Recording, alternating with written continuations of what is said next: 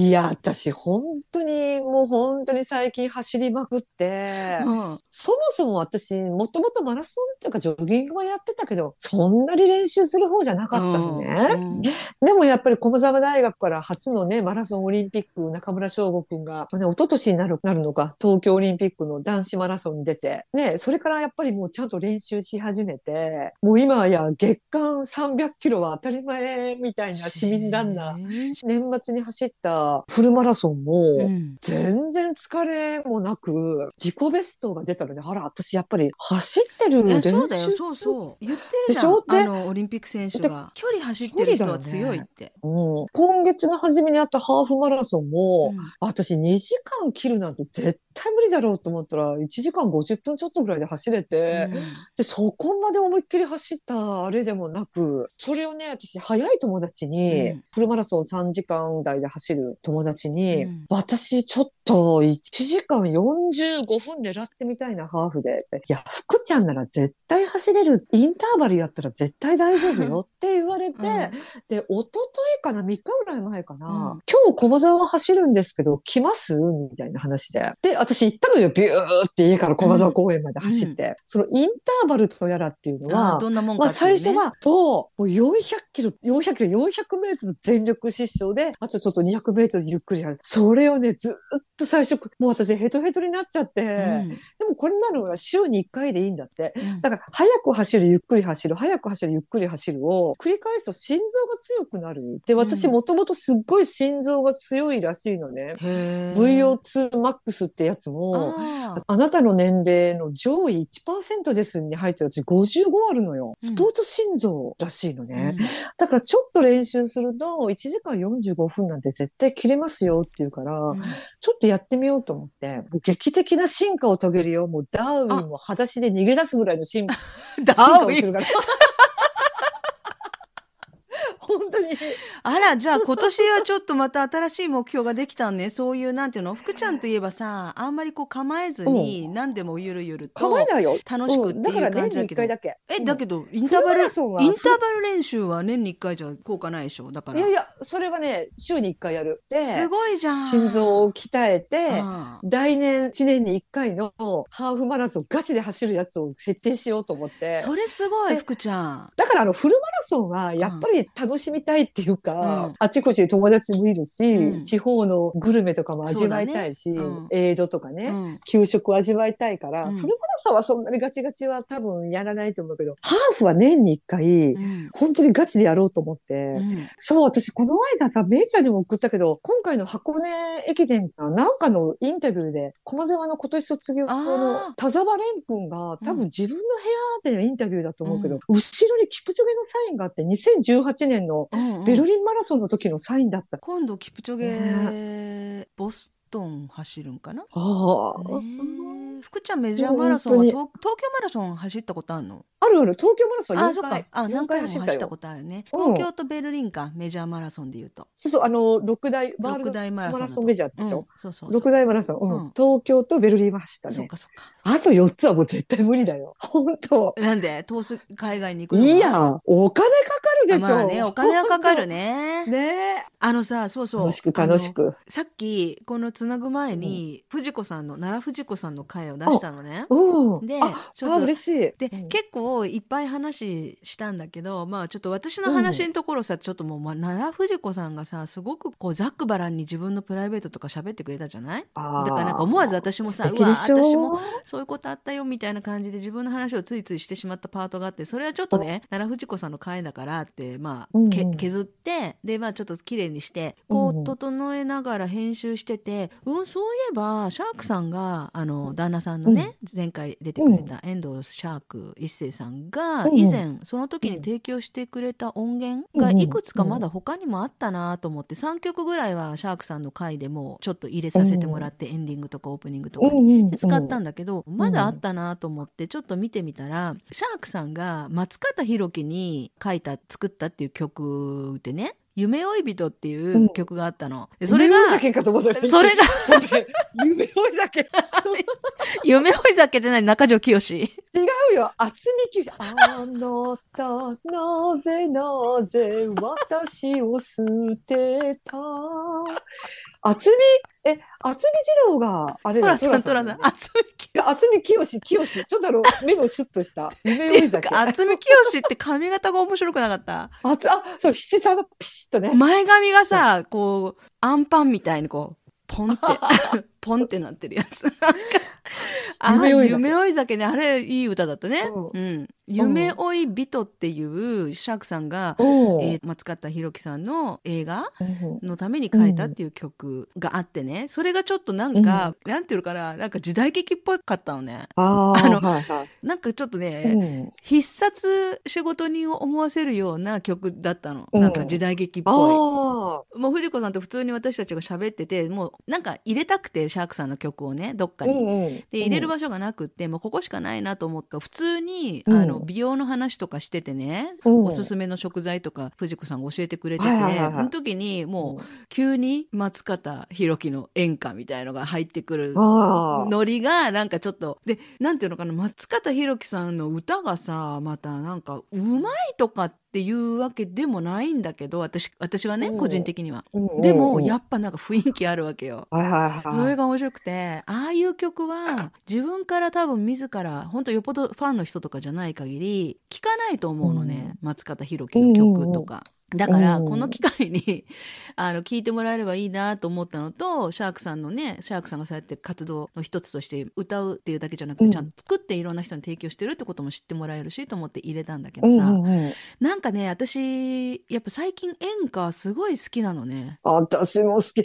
だから本当に藤井風にハマったとか言いながらも、うんうん結局元に戻るんだよねあ。あ演歌とか昭和ムード歌謡に。いいいんだよねすごい藤井風とか素晴らしいんだけどなんか飽きちゃうっていうかある程度聞くとまた戻あるのね。る程度行くと、そのまた、私はほらジョギング中しか聴かないのね、うん音楽って。うん結局、藤井風を聴いた後に、うんまあ最近はいつも演歌だね。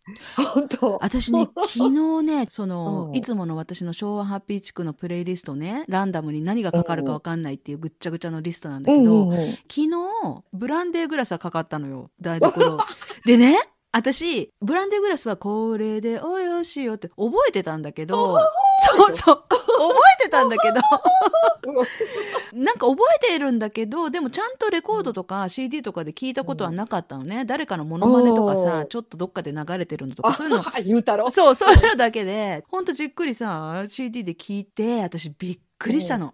福ちゃんが前にドレミファドンをさあのやった時にブランデーグラスをイントロクイズで歌ったじゃうんんイントロクイズもうねはいあれ。まさに福ちゃん再現だよね本当？すっごい同じあのお 女性のコーラスの歌声とかザッザッザザッザザッっていうとことかザラララララララザララララララって最初は。そうそうそうザザザンザンザザン。これでおよしよ。こんなに強くないの。私ね、カラオケでおおじさんが歌うじゃん、ブランデーグラス。うん絶対強くない。すごい嫌がられるんだよ、私もう黙っててくれない。言わずに俺、ちょっと待って、聞いてみよう、ドリミファドン。聞いてみて。いや、すごい。もう本当に福ちゃん天才的と思って、本当に全部再現してて、全く同じで、で、あまりにもその音が同じすぎて、私笑っちゃったのね、昨日。ブランデーグラス聞きながら。本当に。で、ブランデーグラスとかってあれって演歌とは言わないのかあれは昭和歌謡、昭和歌謡曲だね。演歌ではない。演歌は違うのね、なんだろう。だからそのブランデーグラスとかあと他にもあの昭和歌謡「燃える男の赤いトラクタ風に逆らうでしょ。逆らう。俺の気持ちを。ー 」あれだからほんといいのよ。いやいい俺がお前だ。好き。ちょっともう最近だからまた演歌にねハマっててだからなんか藤子さんとの話を聞き直しててさ藤子さんが本当にたくさん時代劇とか出てきて、でなんかやっぱ、うん時代劇といえば今もやってる今もやってんの？時代劇ってやってるやってる。あ、なんか必殺仕事あ人違う違う錦織じゃないです。昔東山だ。昔撮ったやつじゃなくて今昔撮ったやつが再放送とかじゃなくて今作ってるのっていう意味でやってるの、まだあ、やってる。必殺仕事人はやってるね。東山紀之で。えすごいうんでも見ないよ。私、やっぱり、イメージがちょっと違うから、私。昔の方じゃないと、ちょっと見ないかな。金さんもやっぱり、ほら、めいちゃんがさ、送ってくれ、嵐の桜井翔かと思ったって、あの人、ほ似てるよね。似てないあれ、ねうん私が小学校の頃に見てたのが、あの人なのよ。あの人なんて名あ前の人。ええー、なんだったかな？お父さんの名前覚えててたよね中村息子が梅若なの。これ、梅之助だ。中村梅之助っていう人で、私が、が本当にうん小学校の時毎週見てたの、見てた金さんが、うんこの人の金さんだったのね。だから、松方弘樹の金さんは私にとって新しいのね。うん松方弘樹は新しい。松方弘樹は私は見てな新い。見てない。あの、杉良太郎は見てる。杉良太郎と、その、杉野太郎も新い。しいよ。嘘だからあの、え、中村さん新の、しいと思う。中村なんとかさ中村んの、梅之助？さんの後が杉良でしょ？すあとあと、私がもう本当夢中で見てたのは、この四代目中村梅之助っていう、めいちゃんが、うん嵐の桜井翔に似てるねってした、あの、そっご。存知長屋の金さんがって歌だよ。富山の金さん？世の中、あ世の中、そっかタララダベラメ、ちょっと金さん待たせたよ。で、これがテーマ曲だね、金さんの。あ、じゃあ、隙間風は、隙間時はだいぶ後。風は後か。え、でも、でもね、私、あのさ、その中村なんとか梅之助さんって、ゼディン型平次もやってた？あ、消えちゃった。ごめん。ちょっと、何ブレーカー落ちたブレーカー落ちた。違う、違う、もう今。ごめんごめん。でね、隙間風はまだ後だと思うよ。中村橋之助ってその、あね、その、ご存知長屋の金さんにの人は、うん。私が見てた、あの、必殺仕事に、うん。もう夢中で見てたあの、中条清とか、うん。あの、最初のナレーターがあるじゃん。この頃世間に流行るもの、押し込み強盗、なんとかかんとか、仕事に首を洗って待ってない。そういうナレーターの、あその人の声なのね。お父さんの声。もうあの人好きだった。すっごい好きで。で、今息子さんが中村梅若さんってあんまり似てないよね。ちょっと顔が丸いところはちょっと似てる。だけで。え、ちょっと待って、あの、その中村橋之助さんうんうん。は、銭形平次もやってなかった。銭形平次の一番最初の人って、一番最初っていうか、うん福ちゃんが子供の時に見てた銭形平次の。銭形平次誰だったかな？よよよいよよよいよよよい懐かしい。誰、銭形平次の曲ってどんなんだったっけ？ちゃんちゃらんちゃんちゃんちゃじゃんらららららららんちゃんチャラチャラチャラチャラなんだっけ船木和夫の歌だよね。チャラララララ、チャチャチャララ。なんだったかな。えーっと、最初。ちゃんちゃんちゃらららチャララララ、チャラチャンチャチャン、チャラチャチャチャ。あれちょっと出てこない。銭が飛ぶだったら一つにかける。だね。これ船木和夫だよね。確か。誰が呼んだか、誰が呼んだか、銭があ素敵花のお江戸の八百野鳥じゃらだ。あ 懐かしい。銭形平次誰がやってたの？あ銭形平次の人の顔が、うん私あの中村橋之助さんの顔とかぶっちゃうんだよね。あそうなんでも違そうか同一人物ではないだろうねまさか2つもやってないよね同時期に。じゃあ、多分やらないよね。そう誰だろうそうそう銭形平次よかなんか見てた、見てた、銭銭形平次と、うん富山の金さん見た。私ね、一度も見たことがないのが、一番最近までやってたあれなの、水戸黄門なのよ。あーいつも見たことがないの。なんでだろうね水戸黄門も同時期ぐらいになんやってたよね。ね。やってた、やってた。うんいやー、もう本当に好き。あの、本当中村、四代目？中村なんたらさん？あー梅若さんのお父さんが好きだった。ああの、丸顔の金さんが。ねいやなうん。あれあれ見てすごい思い出した。うわ見てたわと思って、うん。で見やっぱ松方弘樹というと私は元気が出るテレビだからうん。全然 あのあれは覚えてないのよ。ちょっとおかばっぽい感じの。そうそう。汗を拭う。そうそうそうそう。全然イメージ違うの うふふとか言って笑ってたよね。うん。可愛かったけどでも。ね。あんまり口数少なくてね。それで突っ込まれてたんだよね。元気が出る星屑が愛になって垂れで落ちたようだよ。砂浜はロマンティ。寄せては返す。知ってる？これオープニングテーマ。うん覚えてる 覚えてる忘覚えて。る覚えてる すごい。テリテリーとあああと高田純次ね桑田靖。子と。桑田靖子？桑田靖子と。あ桑田靖子も出てたっけ？え？桑田靖子出てたよ。桑田靖子ってあののアイドルの人でしょ？元。あゆの人。プラトニック出てた出てた。後ろうんのプラト脱プラトニック。ああそうそうそうそう。嫌われても嫌われてもあなただけです。あごめんそうでした。あれいいよそうそうだからね、うん桑田靖子、兵藤由紀、高田純次、松方松方弘樹ああと昨日木内みどりあ、いたいた、木内みどりいた。いたよねいたねなんか今こう座ってる風景木之内みどりじゃない。木之内みどりか木之内みどりじゃなくて、木内みどりだよ。え木どっち？内みどり木之内みどりはどあの竹中刑事件カールのあ刑事件カールの？奥さんでしょ？刑事件がある。似たような後藤、後藤嗣俊の元嫁さんだよね。後藤嗣俊後藤嗣俊って音楽プロデューサー、あの、おにゃんこクラブの河合園子の今の旦那さんで、あら。確か後藤嗣俊と最初で結婚してたと思うよ。え木之内みどり、木内みどり。へー。そうそう。ああとねこれね、リアルタイムに今なのかよくわかんないんだけど昨日かなんか、うん。うん。SNS で桃井かおりうん。が出てたのねで全く変わってないのあれ何？あ、本当？あの人綺麗よね。可愛いよね。すごいだってもう何隕歳石も落ちたら石ころでしょ。違う？すごいよく覚えてる。あ ーいやもうなんか藤子さんとのさ話をこう先週しててすごい思った、もう70年代とか、うんその80年代まだとああの初期の頃のテレビ番組とか、あのもっともっと話したかったなと思って、もう絶対すごいいっぱい知ってるよね。ねもまた来てもらいたいね。ままたた来てもらおう。ぜひねお話聞かせてもらおうね。うんいや、もっと皆さん、藤子さんを検索してください。あの、インターネットでいっぱい写真見てほしい。うん、いや本当なんていうの私藤子さんも言ってたけど年齢隠さないって言ってたけど私はね自慢した方がいいと思う、だって事実だし。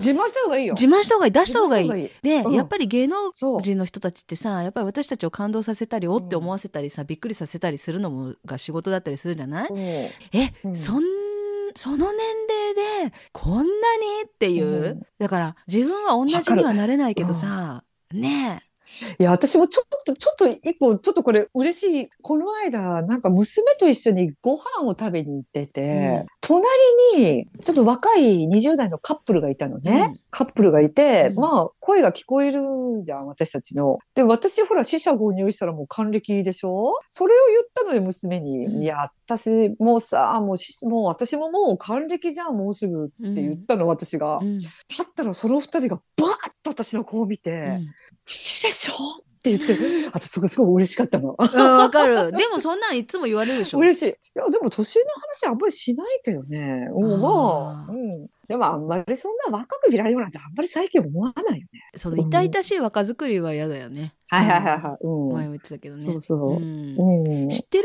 あのマドンナちょっと見てうんマドンナの一番最近の写真もうねマドンナ？やりすぎちゃってちょっと、えー。もうもうね誰だか分からなくなっちゃってる。なんでよ。マドンナなんてねなん、か強い女性って感じでさシンがうん。そんな整形なんかさ老いなんかに負けないでさなんていうの？ん。年取った自分をさらけ出して俺やってやってほしかった私は。だけどもうなんかやばいであれ。やりすぎちゃって。今ちょっと一枚見てるけど、え、え、こんなにごっつい顔だった？あだからもう整形でパンパンになってんでしょ？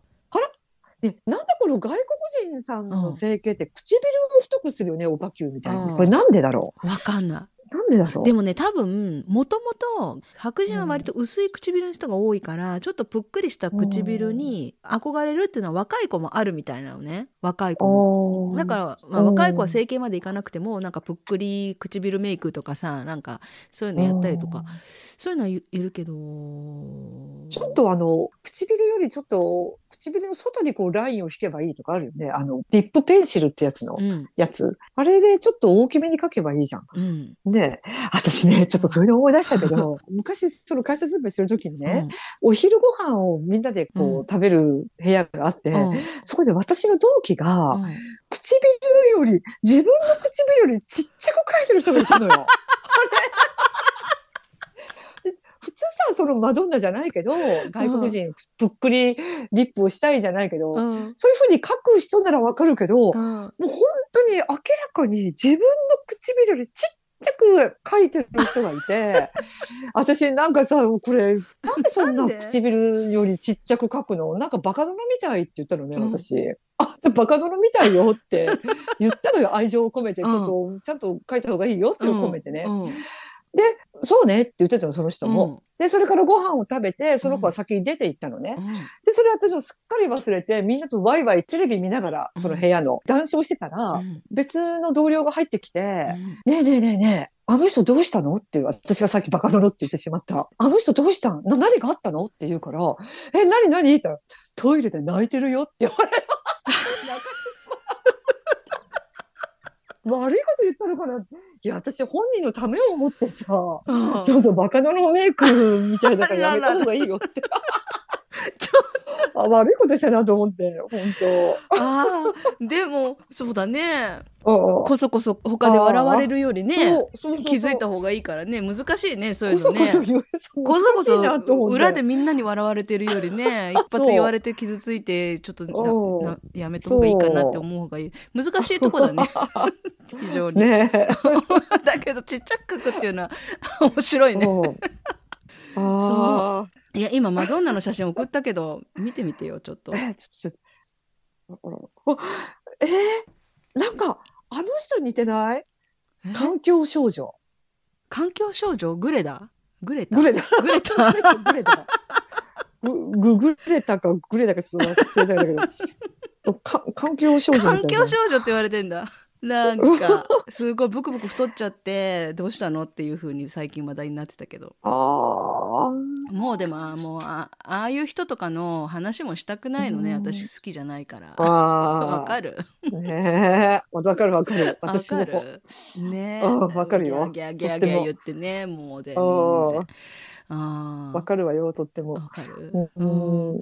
最近、テレビ見ないんだけど、うん。もう今、毎日のように箱根駅伝まだ見てる。もうね、そのたんびにほら、テレビつけないと見れないじゃん。うん。あの、録画って。うん。で、テレビつけると、ちょっと嫌なの見て、なんか鳥インフルエンザで、うん。鶏を1000万羽近く、なんか殺処分とか言って、私もと鳥が大好きな私にはもうちょっと見て、もうもう見たくないような映像が見見たりとか。んそんなんなあったの？最近？あったあった。最近ね、やっぱりね、袋に鶏をちょっと詰めて、こうやってるのがちょっと上空から映してる、ちょっと見えちゃったりして、へー昨日はなんかほら、迷いクジラがいたじゃん。あ迷いクジラ、私これ知らなかったんだけど、何ちゃんだったかな、どこかに、昔ほら、玉川玉ちゃんだったよね。迷いクジラが、どこかに、やっぱりなんとかちゃんって付けられてたのよ、名前を。うんで、やっぱりね、浅瀬に迷い込んで、全然海に帰れなくって、うん。昨日か一昨日か死亡が確認されちゃってて、ええーー全長何メートルだった ?14 メートルとか15メートルとか。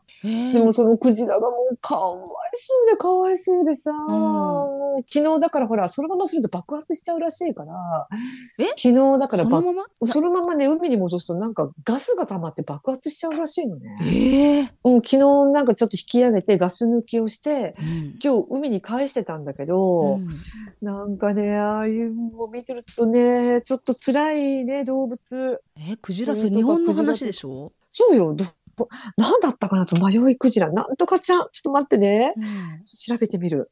あ、淀じゃない。よ、淀川、大阪だ。大阪、大阪。淀川に流れてたから、うん淀川、よ、淀ちゃん。うん淀川あー長春じゃないよ。